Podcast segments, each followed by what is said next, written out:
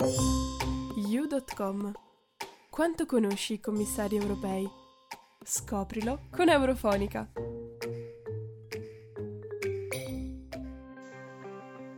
Maros Šefčovič nasce nell'allora Cecoslovacchia del 1966.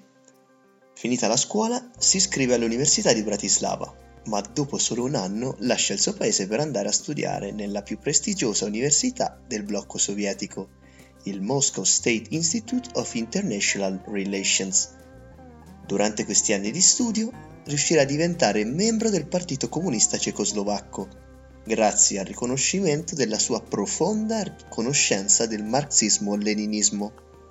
Nel 1990 comincia la sua lunga esperienza politico-diplomatica, che lo porterà a ricoprire ruoli importanti non solo in Cecoslovacchia. La sua carriera comincia dunque prestissimo, a 24 anni come consulente dell'allora Ministero degli Esteri.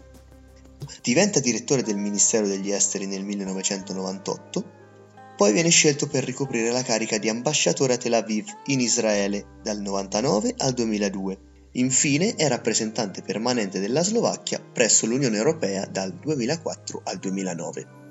Una volta atterrato a Bruxelles, Maros Šefčovič fa della politica europea una priorità dal punto di vista professionale, fatta eccezione per le elezioni presidenziali tenutesi nel marzo 2019, a cui Šefčovič si candida con il sostegno del partito Direzione Socialdemocrazia dell'ex primo ministro Robert Fizzo.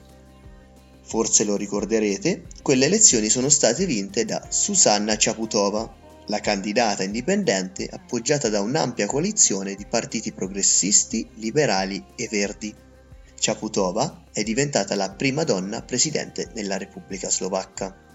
A Bruxelles il diplomatico slovacco prende parte a tutti gli ultimi quattro collegi della Commissione europea assumendo il ruolo di commissario nei due mandati presieduti dal portoghese José Manuel Barroso tra il 2009 e il 2014, così come nel quinquennio presieduto dal lussemburghese Jean-Claude Juncker dal 2014 al 2019.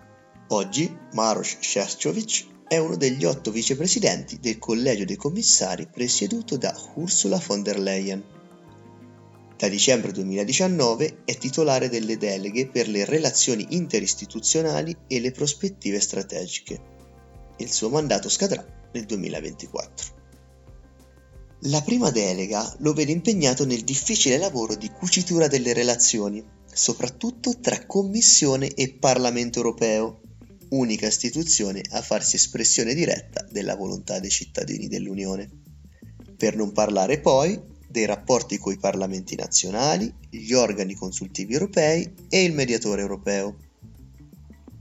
Inoltre, il vicepresidente rappresenta la Commissione in tutti i tavoli riguardanti la cosiddetta Better Regulation, col compito di rendere la legislazione europea e la burocrazia rispettosa dei principi di sussidiarietà e proporzionalità ed evitare che risulti un ostacolo o un freno per le imprese e per i cittadini europei a tutti i livelli.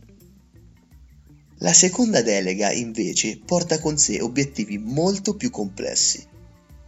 A Shevchovic viene chiesto di riuscire ad intercettare ed identificare, in una visione a lungo termine, quelle evoluzioni della società che guideranno nel prossimo futuro il progetto dell'UE in ambito sociale, economico ed ambientale. Dunque, nel suo stesso impegno professionale vi è un chiaro riferimento alle due transizioni, digitale e climatica, che l'Europa sta già affrontando. Compito tutt'altro che semplice per il diplomatico di lungo corso Shevchovic. Tuttavia, ad un anno esatto dall'inizio del suo mandato, il vicepresidente ha già portato a casa due grandi risultati. Proprio nel mese di dicembre, infatti, Shevchovic che tra le varie deleghe copresiede il Comitato Misto UE-Regno Unito, ha annunciato congiuntamente al cancelliere del Ducato di Lancaster, Michael Gove, il raggiungimento dell'accordo di massima su tutte le questioni in sospeso relative all'attuazione dell'accordo di recesso con Downing Street, ponendo l'accento in particolare sul protocollo Irlanda-Irlanda del Nord, che sarà pienamente operativo alla fine del periodo di transizione, vale a dire dal 1 gennaio 2021. Alla luce dell'accordo appena raggiunto, il Regno Unito ritirerà le clausole 44, 45 e 47 del progetto di legge sul mercato interno e non introdurrà disposizioni analoghe nel progetto di legge fiscale. Si tratta di un risultato considerato insperato solamente poche settimane fa. Infine, nel ruolo di coordinatore della U-Battery Alliance, Maros Shevchovic è riuscito a far adottare al Collegio dei Commissari il nuovo regolamento sulle batterie all'interno dell'Unione Europea, che contribuirà allo sviluppo di un'economia più verde ma anche più competitiva. Un piccolo passo dunque verso un'Europa climaticamente neutrale. Insomma, per Maros Shevchovic, dicembre è stato pieno di traguardi importanti. Ad un anno dalla sua elezione, Comincia infatti a raccogliere i primi frutti del proprio lavoro. Euro. Fonica.